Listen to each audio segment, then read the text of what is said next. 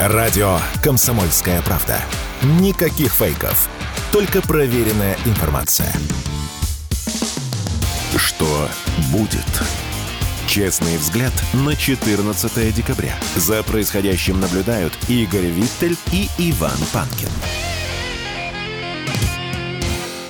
Здравствуйте, друзья! Здравствуй, дорогое отечество! В студии радио «Комсомольская правда» Иван Панкин и Игорь Виттель. Мы Два рады вас ведущих, один голос. Один голос, да. Причем голос разума, друзья, обратите внимание. Итак, да, меня по- я по-прежнему простужен. Небо как небо, зайчик по лужам, как пелось в известной песне. Я напоминаю, где нас смотреть и слушать. В YouTube есть такой канал, называется «Не Панкин». Пожалуйста, присоединяйтесь к трансляции, нажимайте на лайк, бейте в колокольчик, в чате пишите, потому что в середине, в конце, в середине следующего часа Игорь Виттель будет отвечать на вопросы. Разумеется, на, на ваши. Потому что... Потому Слушай, что а вот этот буду. вот циклон Ваня, который на Москву... ну, Да, тебя в уже честь все меня. В честь тебя в честь меня, конечно. Ну, да, все пошутили. Уже примерно 120 сообщений получил на эту тему я уже по поводу этого циклона. Подозреваю, что еще 200 где-то получу завтра, когда он начнется в полной мере. Ну, А, за подожди, он тоже. еще не начался? Ну, пока, ну, ты видел вот циклон, Ну, когда я ехал? вчера... э, Нет. Ваня побольше. Ты должен Да. это знать. Ваня по- Че- То есть пока это циклон. Игорь. Да, пока это циклон. Друзья, в Рутюбе и во Вконтакте каналы группы называется «Радио Комсомольская правда». Можете смотреть и слушать там.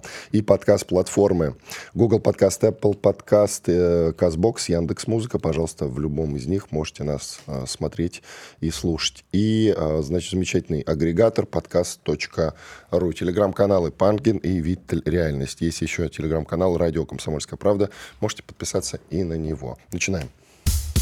Что будет? А давай об итогах поездки Зеленского. Мы сегодня, друзья, и на внутренние темы будем тоже говорить. Вы не думайте, что мы значит, постоянно про этого Зеленского проклятого рассуждаем, про западный мир, этот загнивающий бесконечно. А еще и про свои тоже дела обязательно поговорим, обсудим наши проблемы. К тому же сегодня ориентировочно в 12 выйдет на большую сцену Владимир Путин и будет очень долго разговаривать с народом, ну и делать какие-то программные заявления. И, безусловно, сегодня это тоже тема нашего разговора, да и завтра тоже, и, может быть, на выходных. Смотря что скажет. Может, он скажет, что э, мы ударим по Украине, и вот, значит, 31 декабря от нее уже ничего не останется, а 1 января она уже станет частью России. Например. Но это в качестве, Да, знаете, уже мемасики в качестве ходят, кстати, шутки. на эту тему. Да, Говорят, мы, мы выборы-то будем на Украине проводить или уже общие проведем? Да, да. Это Зеленский такой спрашивает у него на прямой линии. Смешно получилось. Короче, Зеленский поехал по миру, походил, я бы даже сказал, по миру, и э, что-то там выцеганил, то ли 200 миллионов всего лишь. Я не понимаю, как он выпросил у Байдена 200 миллионов долларов. Вот я с этой суммой не могу определиться никак. Байден подписал указ, что 200 миллионов долларов отправляются на Украину. Это военная помощь.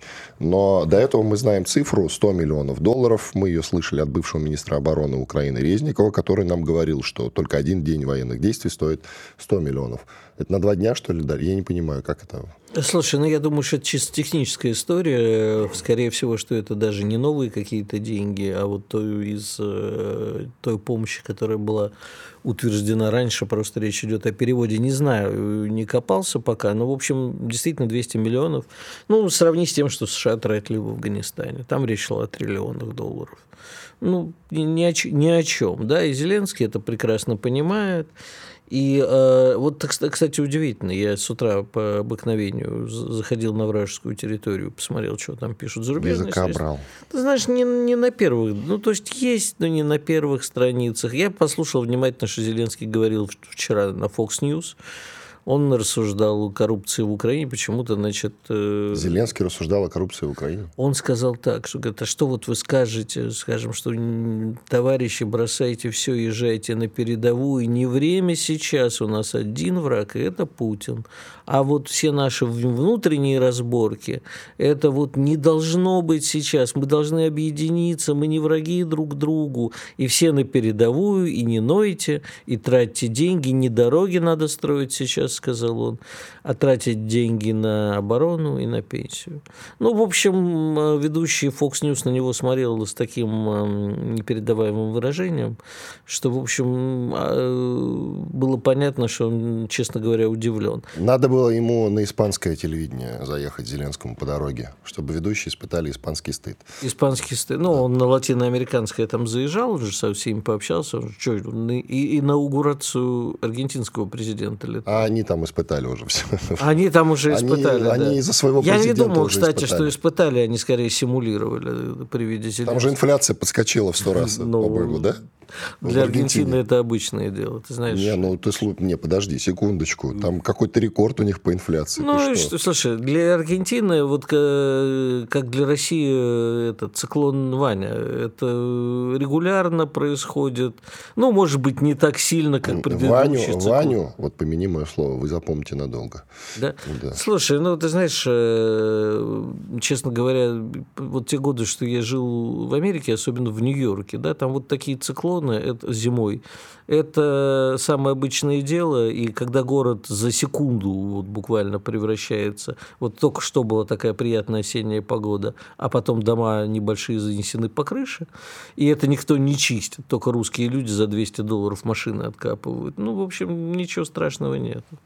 Хотя по дорогам лучше не перемещаться. На, на такси едешь три часа, а зайдешь в метро, вон я вчера зашел, и э, о- обе ноги пострадали.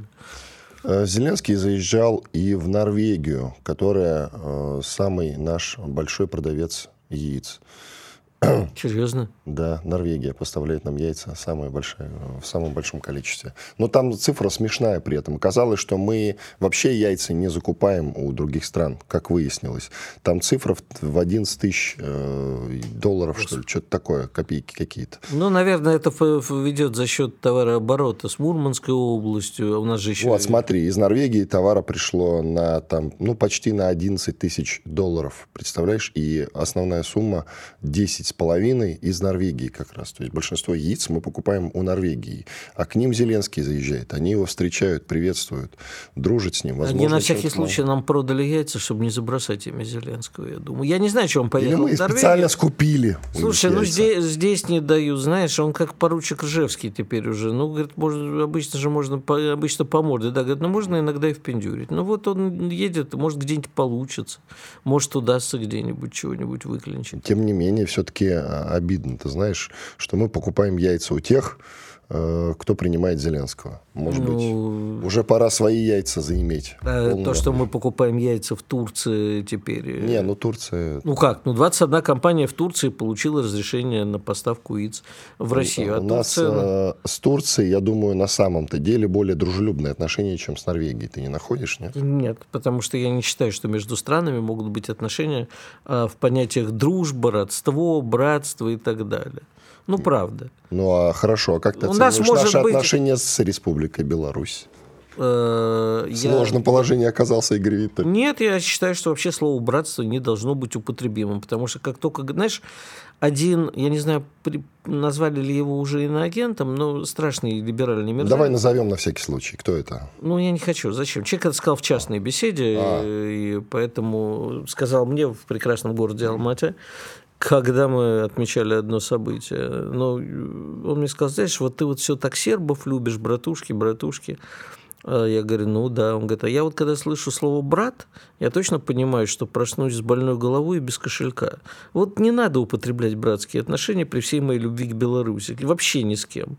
Мы, русские, не обманываем друг друга. Ну, Иван, ты не мог сегодня обойтись без антисемитизма. А, Да, кстати, вот, мог. между прочим, чему посвящают западная пресса сейчас, тот же CNN, пишет, что э, Израиль на газу бросал неуправляемые бомбы, то есть не те бомбы, которые точное оружие, а, А все огромное- подряд, какие были, такие больше, бросал. б- примерно половина использованных вооружений были такие, на кого Бог пошлет. Я почему-то не удивлен и не сомневался в этом абсолютно нисколечко, ни капельки, если честно. Я вообще думаю, что если бы ядерное оружие реально было бы у Израиля, они, может быть, даже его применили бы уже. Там, на самом деле, вот, понимаешь, если читать прессу, кстати, про импичмент Байдену, который грозится, ничего особо нету, а вот э, CNN, например, э, возмущается поведением одного из э, кандидатов в президенты Вивики Рамасвами, возможного кандидата в президенты. Ну-ка, расскажи. Но они говорят, что он вообще играет в Трампа, позволяет себе э, альтрайт, то, что называется, ну, теории заговора, как крайне, крайне правые У этого человека хорошие шансы на победу, я тебе хочу сказать. А, ты знаешь, вообще я бы поржал, конечно, чтобы в Англии индусы с пакистанцами, здесь индус, все будет хорошо. Несите бремя белых, непонятно уже куда. Обратно несите бремя белых. Мне нравится то, что происходит в Европе. Классную игру затеяли венгры. Они сказали, что они отменят свое вето на вступление Украины в Евросоюз э, за 30 миллиардов долларов. Ну, евро в данном случае. Не суть важно. То есть вообще мы против, но если 30 миллиардов дадите, то мы за. Ну, это как с Бернардом Шоу. Вы правда считаете, что любая женщина может отдаться там за такую-то сумму? Он говорит, ну, да, говорит, за... ну вот видите, вы уже торгуете. Это с королевой он беседовал. Да, но я сейчас вот. уже... Не, не... Все женщины априори продажны. Я уже рассказывал в эфире этот анекдот. Вот. Вот. И королева на возмутилась, что я, по-вашему, тоже продажна. Да, на хорошо. самом деле, хоть э, венгры и усиленно уничтожали евреев у себя в стране, но все-таки евреи, видимо, научили венгров немножко торговли. Да многому научили, на самом деле. Да, нем, немножечко точек торговли. Поэтому венгры сейчас будут говорить, а, а, а вот так получится. Ну, ну хорошо, ну не 30 миллиардов. Сколько-нибудь додадут. При этом Словакия, которая тоже сначала сказала, что мы как бы против и наложим вето, потом отказалась. Но, друзья, в отличие от Венгрии, сделала это абсолютно безвозмездно. Иван Панкин и Игорь Виттель в студии радио «Комсомольская правда». Мы сейчас сделаем небольшой двухминутный перерыв. После этого вернемся и продолжим разговор. Радио «Комсомольская правда». Срочно о важном. Что будет? Честный взгляд на 14 декабря. За происходящим наблюдают Игорь Виттель и Иван Панкин. Иван Панкин и Игорь Виттель, мы продолжаем. Ну, что там про гражданскую войну в Соединенных ну, Штатах? Ну, вот мне вчера прислали... Только бывшую, бывшую, не будущую, к сожалению, пока что. В смысле, про будущую? Про будущую все-таки? Да, да, конечно. Значит, э, выходит вот фильм, э, который так и называется «Гражданская война». Э, сценарист и директор Алекс Гарден, и вот там аж Кирстен Данст играет. Я видел пока только трейлер. Э, о том, как Америка разделилась, воюет, и э, президент у них там э, на третий срок пошел. В общем, веселуха такая. Прям мочил его и убивал его на трейлере. А у них третий срок, да, гражданская война называется в 24 году выйдет. Да, да, кровь кишки по стенам, и известно, что, в общем, такой кровавый трейлер я пока видел. Но из известных там только Кирстен Данс, действительно, других я известных не вижу. Зато снял Алекс Гарленд, да, известный, вот я... кстати, постановщик. Вот интересно из того, что я там вижу, что вообще э, подобная тема э, стала обсуждаться в мейнстриме. Да? То есть раньше все разговоры о гражданской войне, которая на самом деле уже идет, общество очень сильно расколото.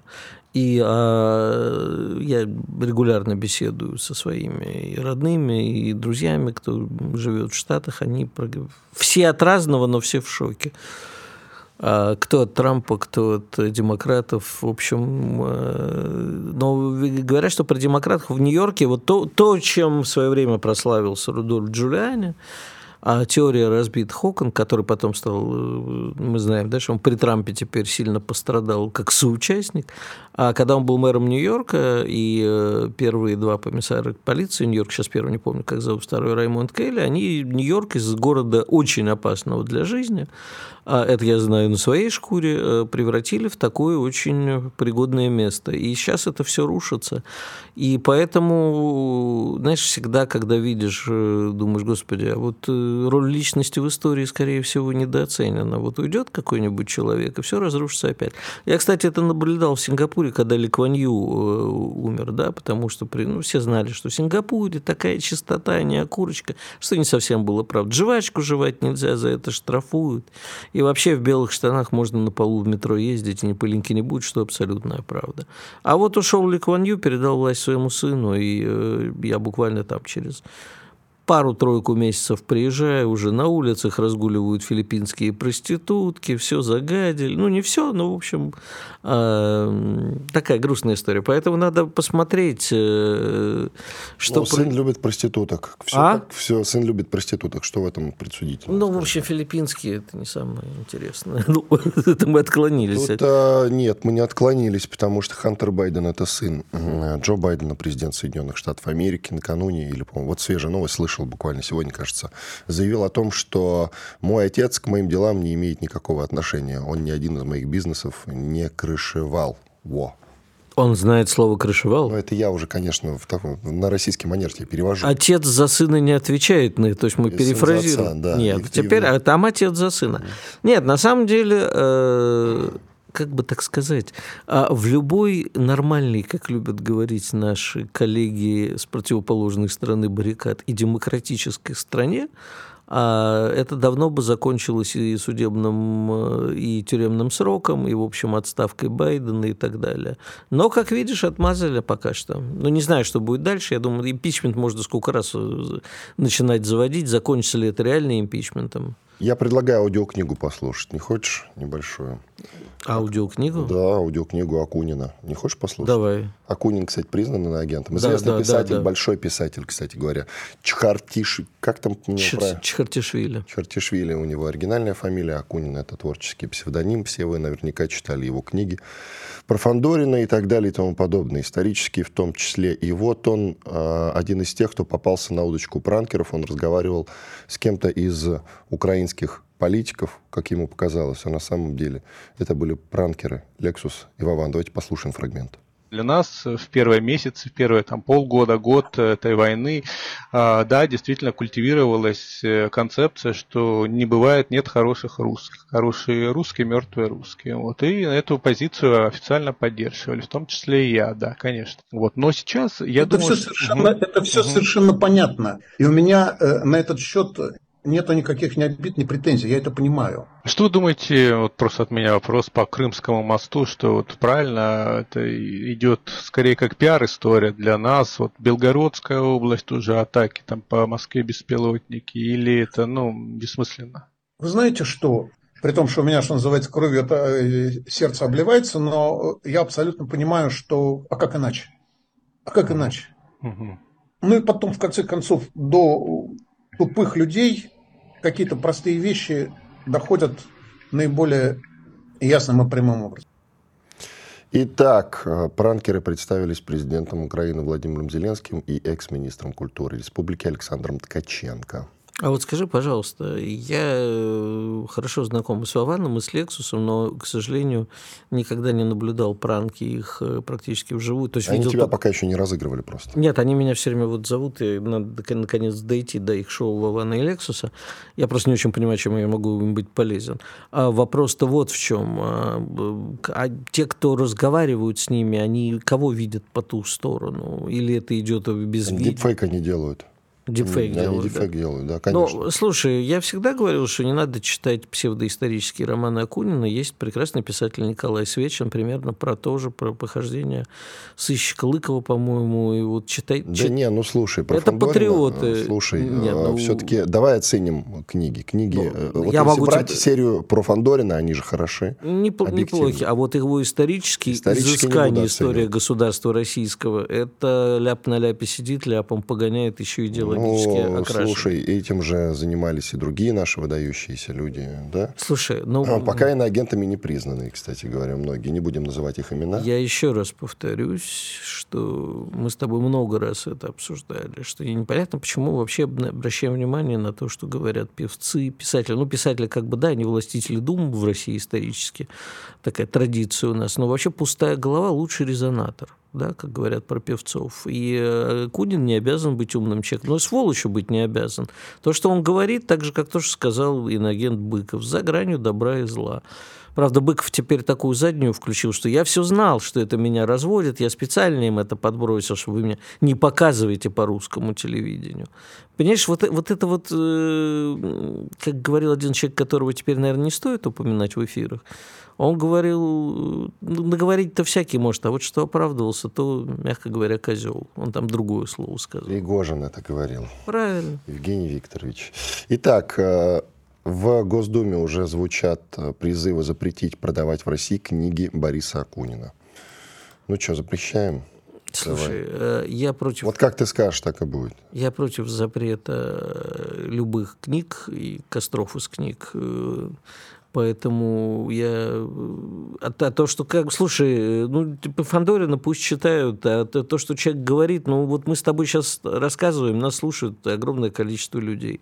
Пусть они сами примут решение. Вот э, покупать им книги этого человека, спонсировать его копеечкой. А почему мы не можем э, печатать его книги, но деньги за авторские ему не перечислять? Это уж я не знаю. Это, ты знаешь, я Просто не очень надо хорошо, ограничить этот момент. Я не очень хорошо знаю издательский бизнес, но знаю, что автор на самом деле получает очень мало. Основное все идет тем, кому принадлежит. Я не думаю, что Акунин получает мало. Ты знаешь, понятия его, не, у него тиражи не огромные. имею. Все Реально. мои друзья-писатели живут не очень богато. Джоан Роулинг среди них нету. Хорошие писатели, издаваемые тиражами. Но речь идет не о миллиардах и не о миллионах. Ну, это, конечно, очень печально. Это, конечно, очень грустно. Надо смотреть на тиражи. Я думаю, что у нас и Донцова теперь уже выходит крошечными тиражами. Я думаю, что как раз э, э, Донцова-то живет прекрасно в этом смысле. Э, не стало, вот трагическая новость, друзья, обсудим. Не стало писателя, большого, кстати, писателя, Андрея Константинова, автора «Бандитского Петербурга».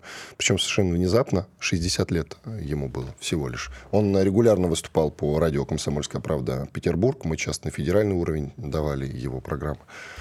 И вот пришла трагическая новость, как-то негаданно-нежданно совершенно. Ну, ты меня на днях удивил, что бригада 2002 года, я вот не помнил этого, а вот бандитский Петербург-то пораньше. Чуть-чуть раньше. Чуть-чуть. Не чуть-чуть, конец Нет. 90-х. Ну, там буквально. И вот скажи, это была рефлексия или это было, на твой взгляд, такое развлекало? 2000 год. Второй, второй, второй бандитский Петербург – это 2000 год. Серьезно? Да. да? Ну, угу. хорошо. Я, я очень люблю этот сериал. Да. Да, Бортко снял. И когда я жил за границей, я все время смотрел его и плакал над этой сценой, когда она беременная сидит в Стамбуле, и там ночь и тишина, павшая навек. Данная навек. Да? Да. Ну, не Ночью, важно. может быть, падает снег. А, так вот, э, по-твоему, это что было-то? Это романтизация бандитизма? Ну, это мы, к, к слову пацана возвращаемся, на самом ну, деле. Ну, нет, вообще, ну, это Мы сериал... должны, должны рассказывать о своей истории без прикрас, на самом деле. А это Я не так... история была. Начало двухтысячных, это э, все еще бандитский Петербург, как он есть. Не думаю, в нулевой, вот уже 2000 год, ты что, о чем ты говоришь? То, что показано в сериале, это где-то год 93-94 ориентировочно. Вот. А это 2000 год, и уже какой бандитский Петербург? Ну, до чего? Но... Уже все сходило на нет. Они уже все в коммерсантов переобулись. Нет. Нет, конечно. Был еще жив и Костя Могила, и его Барсуков Кумарин ну, Какой-то криминал был, но он был уже... Даже смотри, Значит, понимаешь, я себе. тебе расскажу. Антибиотик в одной из серий потом э, в следующей части говорит, что нам пора меняться, друзья. Нужно прекращать заниматься беспределом. Ты что, это серьезно? Я смотрел этот сериал почти целиком, к сожалению. Но вот так или иначе я все серии посмотрел, и там они уже приходили... Рабыню выводу, что... ты не смотрел? Радио «Комсомольская правда». Срочно о важном. Что будет? Честный взгляд на 14 декабря. За происходящим наблюдают Игорь Виттель и Иван Панкин. Иван Панкин и Игорь Виттель. Мы продолжаем эфир. Я напоминаю, что трансляция идет в YouTube, канал Не Панкин, либо же в Рутюбе его ВКонтакте, канал и группа «Радио Комсомольская правда». Телеграм-канал Панкина Виталий Реальный. Совсем скоро к нам присоединится военный эксперт. А пока Мы оценим заявление секретаря СНБО, ну, то есть главы службы национальной безопасности и обороны Данилова. Он интересную штуку сказал. Он вообще периодически говорит интересные вещи. Как ему только разрешают эти вещи интересные говорить. То, что Украина два года противостоит России, уже победа. Знаешь, кто-то пошутил на этот счет, что совсем скоро они будут говорить главное участие, а не победа. Слушай, ну, э, я тебе скажу, что Зеленский, выступая в Конгрессе, да, он сказал, что... Мы не, а, Россия не взяла ни одного поселка за да, 2023 а еще, год. что 50% территории они вернули. Мы и вернули. Они. Он, когда говорил «они», видимо, имел в виду нас. Ну, я не знаю, что он имел в виду. Знаешь, э, как дышит, я бы сказал так. Пропущу нецензурное слово. Mm. Это э, и ничего. Нет, а его заявление как раз было сделано э, по поводу того, что мы не взяли за 23 год ни одного поселка в тот момент, когда мы взяли Маринку. Ну, слушай, ты знаешь, это можно исполнить. У меня был в начале 90-х партнер по бизнесу. А, который очень любил на все вопросы, которые ему задавали, особенно неприятные, говорить «я подумаю». А потом мы с ним как-то ели, вот как э, сейчас помню, мы с ним едем, троллейбус, такой лютая зима, Калужская площадь, начало 90-х уже, да, голодающая практически Москва. И он говорит, запомни, Игорь, я подумаю, нельзя говорить больше трех месяцев. Я говорю, почему? Потом говорит, бить начинают. Это же, я говорил, Остап Бендер, потом ваши кудри примелькаются, и вас начнут бить. Но вот э, кудри Зеленского, похоже, что примелькались. Понимаешь, уже никто не ведется на эту разводку. Бить еще не начали, но денег тоже уже не дают. И э, я думаю, что это приведет к тому, что ну, на горизонте трех-четырех месяцев мы увидим резкие изменения. Да? Потому что сначала Зеленского попытаются на кого-нибудь поменять, а потом это все, то есть будет предпринята еще одна отчаянная попытка, ну там во главе с Залужным, например. А потом это все рухнет. Ну потому что на какие деньги э, это все будет происходить. К нам присоединяется Александр Артамонов, военный международный эксперт, телеграм-канал Артамонов Оборона России. Подписывайтесь, пожалуйста, друзья. Александр, мы вас приветствуем. Добрый день, Иван. Приветствую всех. Приветствую, коллеги. Э, Александр, давайте про деньги поговорим. Любимая наша тема. Э, просто хочется разобраться. Тут есть, значит, такие циферки у нас, что Украина тратит в день на вооруженный конфликт с нами 100 миллионов долларов. Тут Байден э, подписывает, значит, передачу им 200 миллионов долларов. Я что-то с этими цифрами не могу. На два дня, что ли, отправил? Ну, вот просто интересно. В какую сумму вы бы оценили, как вот военный эксперт, значит, один день боевых действий? Ну, ну, смотрите, конечно, оценка очень тяжелая. Но это Резникова слова бывшего министра обороны. Он говорил, один день стоит 100 миллионов долларов. Я понимаю, сидит в Италии, наслаждается жизнью, и нам всякие цифры кидают оттуда. А, я могу сказать, сколько, допустим, тратится боеприпасов украинской армии за один день приблизительно. Если с нашей стороны наступление тратится до 40 тысяч, то с украинской стороны от 7 до 10 тысяч, хорошо, когда 10 тысяч. Опять, не из-за отсутствия боеприпасов, сейчас какие-то там, э, скажем так, пятая колонна сейчас уже схватилась там за парабеллум, с тем, что вот эксперт вещает все то, что хочет. Нет, я вещаю, вернее говорю, я не вещаю Э, простую вещь. Есть э, нормативы на стрелы на ствол. То есть сколько выстрелов, примитивно говоря, может выдержать один орудийный ствол.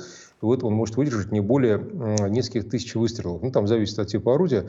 Поэтому украинцев плохо не со снарядами, вопреки тому, что часто мы очень любим говорить друг другу. Снарядами, к сожалению, у них достаточно все нормально, а у них плохо с ресурсом стволов, с заменой артиллерии, вообще с количеством этой артиллерии единицами. Хотя она у них, большей частью, дальнобойная и, э, к сожалению, даже часто более дальнобойная, чем у нас. Но у них ремонтной базы, потому что нет, это понятно, ну, вот, это объясняется. Я да. просто к тому, что нас никто в пропаганде не подозревал, э, мы все эти вещи великолепно понимаем. Я не собираюсь сейчас тут петь панигирики украинской армии но и ее вооружения, но тем не менее а, надо понимать, сколько у них всего этого добра есть. Вот давайте подумаем, что, э, соответственно, один снаряд у нас обойдется не менее, не менее чем 100-150 тысяч э, долларов. А, в принципе, он больше стоит, он стоит порядка 200, если брать для хорошей гаубицы. Причем я даже не беру там какой-то экскалибур, который вообще баснословных денег стоит. То есть, ну, приблизительно э, в день, перемножив, давайте быстро попробуем сделать эту операцию в уме, А, ну вот, э, допустим, 10 тысяч, грубо говоря, выстрелов с их стороны, э, да, снаряды у нас пойдут вот по 200 тысяч, ну вот э, складываем нули, там 3 нуля, еще 5 нулей, и, значит, это получается 10 тысяч, еще 200 тысяч, ну, порядка под 100 миллионов. То есть у них один день будет стоить реально в одних только боеприпасах под 100 миллионов долларов. Это в одних боеприпасах. Я не считаю горючку, которая стоит еще дороже, естественно. Я не считаю там вылет э, авиации. Авиацию слава богу, почти что все нейтрализовали, но тем не менее. Ну, много чего еще есть. Ясно, снабжение, армия, извините, ест элементарно, подвоз всего этого, так сказать, добра, греется там. То есть э, к тому, что цифры, которые приводит э, Зеленский, ну, они как минимум э, заниженные. Что такое 200 миллионов долларов, там капля воды, океан? Это Э, один день отражает то, что и месяца не хватит для нормального ведения боевых действий. При том условии, что мы еще считаем с вами стационарные цифры. Статистика-то это один из видов лжи. И там есть просто ложь, святая ложь, как говорят, да, или ложь во спасение. А есть статистика. Это говорят сами статистики. Читать я могу все, что угодно, да, сложить кого угодно чем угодно. Но а сейчас мы знаем о том, что Маринки наш флаг – я думаю, что в Авдеевке э, полностью взятие под контроль не за горами, и будем предвосхищать события, говорить то, что говорить не надо. Но э, тогда, когда они окажутся в чистом поле, вот что меня интересует, расходы возрастут в разы. Ну, потому что армия будет отступать, армия будет терять технику, и надо как-то менять, если только не будет драп в стиле э, гражданки, гражданской войны. А, а, соответственно, дальше вообще хаос, паника, анархия, снабжение – вывоз раненых, наконец, лекарства. То есть, ну, ясно, что все, смешались кучу кони люди, будет еще страшнее и еще больше денег стоить.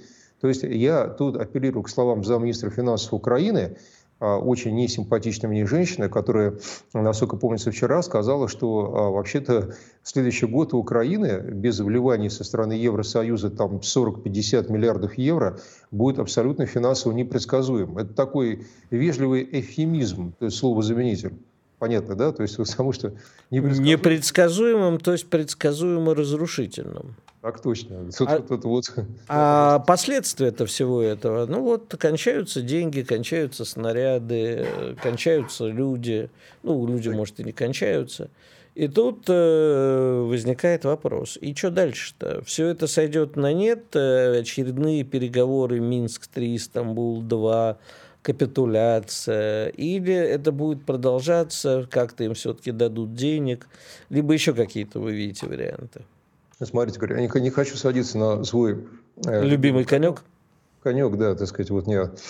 Сейчас я должен э, срочно начать э, э, песню синкретическую о том, э, как плохо им будет и как вообще мы ура-ура победили, истина где-то рядом. Как говорили в одном старинном американском фильме, да простят мне такую ссылку, X-Files, да? Почему? Потому что а, нас по тезисам Салливана, это совершенно дипломатический термин из военной дипломатии, Салливан, советник по безопасности Белого дома, пытается всадить за стол переговоров, многие удивятся, еще с а, осени прошлого года. Это если по американскому сценарию. Пока был британский сценарий. Мы рассуждали на эту тему, у меня память хорошая, я не буду это повторять. Но разговор о том, что, а, к сожалению, мы не можем себе позволить никакие переговоры, если брать наш сценарий, по очень простой причине. Она для всех очевидна. Просто мы дадим время врагу, зверю, как угодно, набраться сил своей берлоге. Залужный, ну, наверное, потому что у него был трепанирован череп, этого от нас почему-то не скрывает. Настолько он пытается до конгрессменов донести истину, что доносит его до нас. Хорошо, никаких переговоров. Э, что тогда? Переговоров. Если никаких переговоров, то мы только-только разворачиваемся на большое наступление. И э, тут э, я бы сказал, что вы спрашиваете с нашей стороны, с нашей стороны все ясно. С нас будет дальше, скорее всего, мобилизация весной, а если продолжится по оптимальному сценарию, неплохой, не хороший, оптимальный, до этого будет мягкая а, мобилизация через э, контрактников, она идет, насколько я знаю, близки к выполнению плана, еще где-то под 100 тысяч надо набрать, то есть по собственному желанию. Потом весной будет мобилизация, думаю, после выборов. По простой причине, потому что надо э, делать дело, надо ломать линию обороны и идти за Днепр. А по их сценарию у них будет возможная смена караула э, в ожидании переговоров, то есть э, придушат где-то там в уголке Зеленского, скорее всего, снимут, потом придушат. Ну, последовательность не важна, хоть наркотиков лишат, сдохнет. Вот. И нам выдумают кого-то другого. Если кто-то другой будет Залужный или Буданов, не суть, да, вся эта компания Подоляка, э, я про того негодяя, который сказал, что Киев погибнет, но не сдастся. Вот пусть он лично сам погибает, Харакири все делает. Вот. Мы, ясное дело, на переговоры с Залужным не пойдем.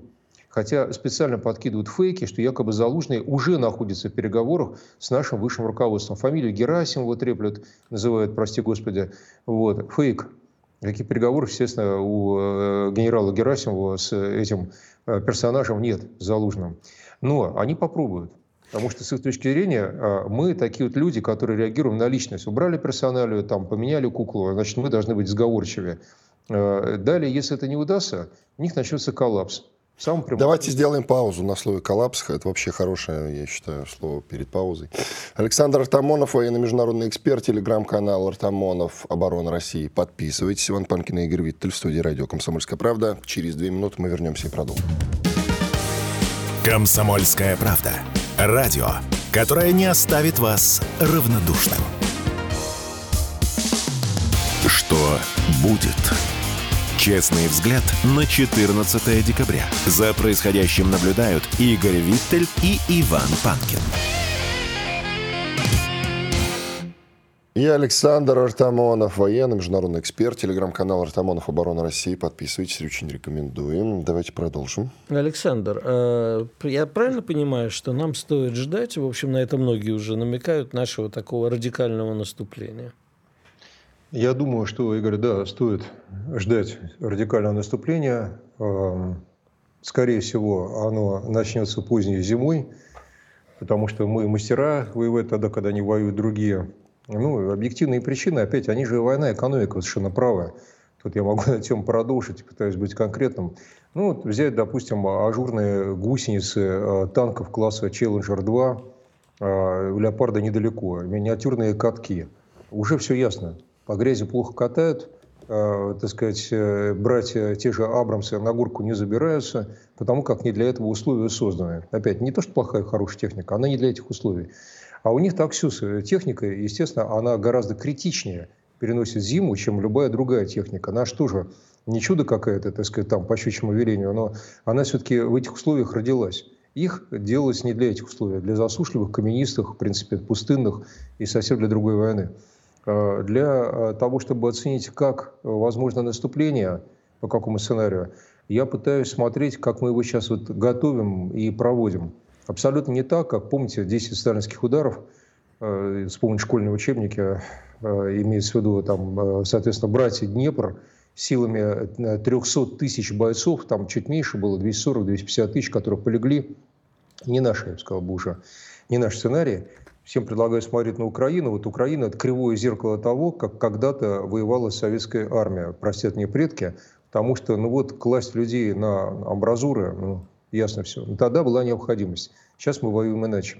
Поэтому я думаю, что наступление будет поршневым методом выдавливания, а наблюдение за тем, как украинцы будут загибаться, а, простите за выражение, я про армию, естественно, в топких а, степях, в оттепелях и в снегах, потому что тогда за нас это дело довершит, довершат метеоусловия.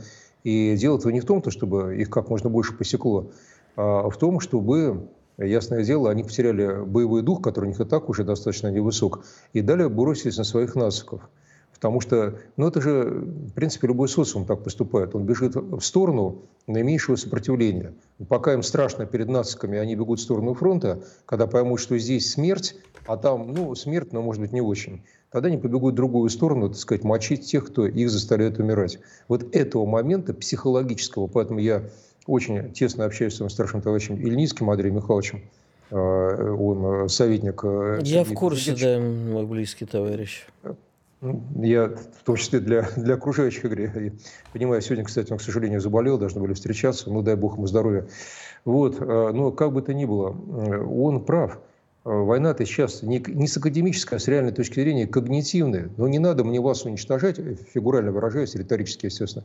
Мне достаточно, э, как в перепрограммировании терминатора, поменять настрой ваших мозгов. же не смысл убить биологическое существо, тем более, что, простите, когда мы убьем всех, боже упаси, а кто будет населять вот эту южную равнину? Кого мы пригласим туда?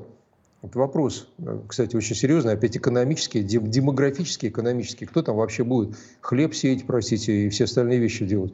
Поэтому мы не пытаемся убивать, мы пытаемся деморализовать и погнать их в обратную сторону. как вот, чтобы они валом захлестнули Киев. Пока не очень получается. Пока не очень. Им, им страшнее перед своими собственными хозяевами. Значит, надо сделать так, чтобы было очень. А, это будет хороший результат. А с точки зрения того, сколько их там есть, ну вот э, есть такой Аджай Сингх Банги, глава Всемирного банка, а, они же проговариваются, достаточно их читать. Что он говорит, пишет, точнее, а, ну, доклад сделал у себя там в Всемирном банке. Интересный, кстати, человек, что порядка 12-13 миллионов украинцев получают помощь по программе Inspire – ну, там 27 или 29 программ различного вспомоществования для особо бедного населения, класса патагонские крестьяне. Вы же понимаете, что это значит? А по нашим данным, их всего 19 миллионов человек на Украине в данный момент. Они говорят 21. Гордо тогда. На 2 миллиона мы, дескать, ошибаемся. ВУЗу, Всемирной организации здравоохранения, говорят 21. Хорошо, 19, 21. Но а, поэтому самому Банге, красивая фамилия, 12 там, миллионов с хвостиком получают пособие, то есть за чертой бедности абсолютной. Вот этих людей еще оставляют умирать, ну, все остальные ужасы мы описывали много раз, я не пропагандист, этого делать в раз не хочу. Вот. Поэтому я думаю, что точка спекания мозгов у них недалеко. Наше дело ей дирижировать, то есть суметь добиться этого эффекта, ну, будем надеяться. Есть... Ну, тут смотрите, извините, да, что прерываю вас. Подоляк, который советник э, офиса Зеленского, сказал, что Киев умрет, но не станет российским, раз уж мы про Киев э, заговорили. Видите, до последнего украинцы все-таки собираются воевать в тайне. Я думаю, что жители Киева с Подоляком не, не очень согласны. Не ну, а мы, мы вот этого не знаем. И главное, кто их коллеги, будет спрашивать. Э, как, коллеги, вот как раз Игорю за, за реплику, как говорится, мою Мурси, большое, так сказать, спасибо. А, по следующей причине. А смотрите, вот я тоже пытаюсь держать руку на пульсе через телеграм-канал. Мне сейчас вот докладывают, мне никто не докладывает, не рассказывают, что э, шесть станций украинского, киевского метро затоплены водой. Ну да, я, да. Ну, мы знаем об этом. Вот смотрите, знаете, я настрою человека, живущего в Киеве, да, значит, вот а далее а, смотрим, что Кличко, вот этот, который э, персонаж, как его зовут, Виталий. Голова, Виталий да. Кличко, да, у которого угу. голова, по-моему, ну, плохо к нему отношусь, лгать не буду, как многие. А, знаете, голова такая, что туда он еще ест, как говорили в свое время. То есть угу. бывают умные, умные спортсмены, бывают такие, которые туда, э, туда едят. Вот он попал в список миротворец. То есть это вообще э, уму непостижимо. Моря горят, леса текут, мышка в камне утонула, Кличко миротворец, миротворца. То есть это, ну, где-то, конечно, не агония, не конвульсия, давайте не предвосхищать, но доказывает, что раздрай там абсолютнейший и полный. Харенко Виктора, главу ССУ, опытного генерала, обстрелянного нациста, убирает от командования – и ставят там какого-то безвестного полковника ССО, силы специального, э, специальных операций, специального назначения, ну, спецназ. Вот. Это, конечно, раздрай, как у Гитлера в Ставке тогда, когда его пытались взрывать. Всем говорю, взрывали такие же нацисты. Просто они жить хотели, а Гитлер оторвался, как говорится, от уровня рельсов. Вот они пытались сделать замену кардиобалета. Вот. А, поэтому, кстати, ситуация в чем-то похожа, потому что же за Гитлером там стояли же, ясное дело, Черчилль, все остальные, уже сепаратные переговоры шли через Швейцарию. Все мы эти вещи знаем, помним, а, как угодно, хрестоматийно. А здесь мы наблюдаем тот же мерлизонский балет. То есть попытка хозяев выдвинуть уже своего генерала от этого, как вот там Антонио Новый, который прибыл только что а, бывший командующий первой армии США, и который вместе с Кристианом Каволи уже занимается прямым генеральским правлением, переначив известное выражение. Реально, да? То есть раньше была ротация военных советников, теперь этот замечательный генерал, кстати, он специалист по планированию операций, это действительно серьезный человек, вот, а он теперь постоянно сидит в Киеве и будет там сидеть безвылазно. И, соответственно, будет командовать украинская армия. Это называется, украинцы там Залужного отодвинули могучей дланью и сказали, все, подвинулся Залужный, мы теперь сами напрямую командуем, сами решаем, где и как там твои войска сражаются. То есть это, конечно, переход на абсолютно, я бы сказал, бы, другую стадию, другой уровень конфликта. Кстати, интересно, что он там себе наколдует. Э, этой самой армии. Но так кадры-то решают все. Он может командовать, а вот кем он будет командовать и сколько... Конечно. Но еще есть вопрос, Александр. А нам вообще вот этот весь разброд, шатание, агония, или не агония, называйте как угодно, они нам выгодны или нет?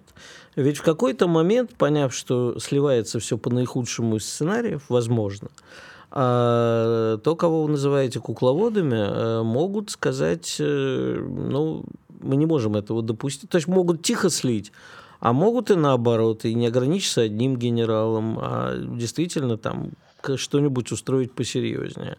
Ну и, в общем-то, э, второй вариант, когда просто превращается Украина в страну анархии, как это неоднократно было, гражданской войны, э, голода и всего прочего, как наблюдалось во время гражданской, Первой мировой и всего прочего, да, это тоже нам в нашем, простите за выражение, Иванова не любят, по-моему, ну, Солженицын любил это слово, подбрюшье нафиг не надо.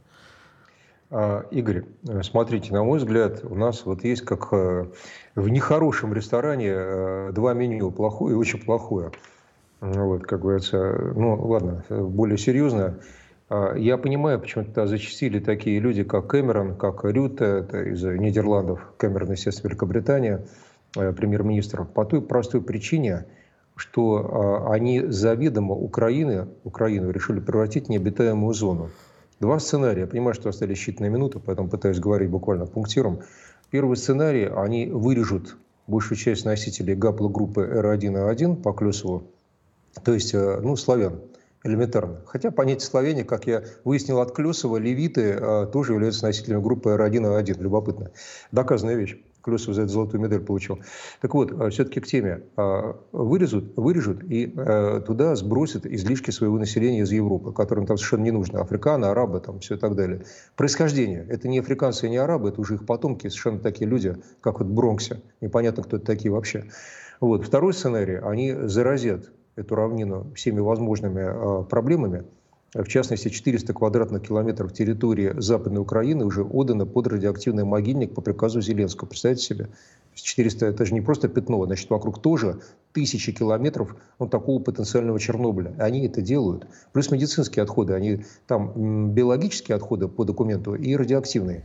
Биологические это еще заражение грунтовых вод. Я не знаю, вот на все протяжение грунтовых вод, они текут, естественно, очень-очень далеко. 20 секунд, Александр. Вот исходя из этого, нам все-таки лучше, чтобы не было анархии, а потом мы, с ней, мы справимся с ситуацией, мы их организуем заново. Иначе... Спасибо. Громкий сезон на радио «Комсомольская правда». Весь мир услышит Россию. Весь мир услышит радио «Комсомольская правда».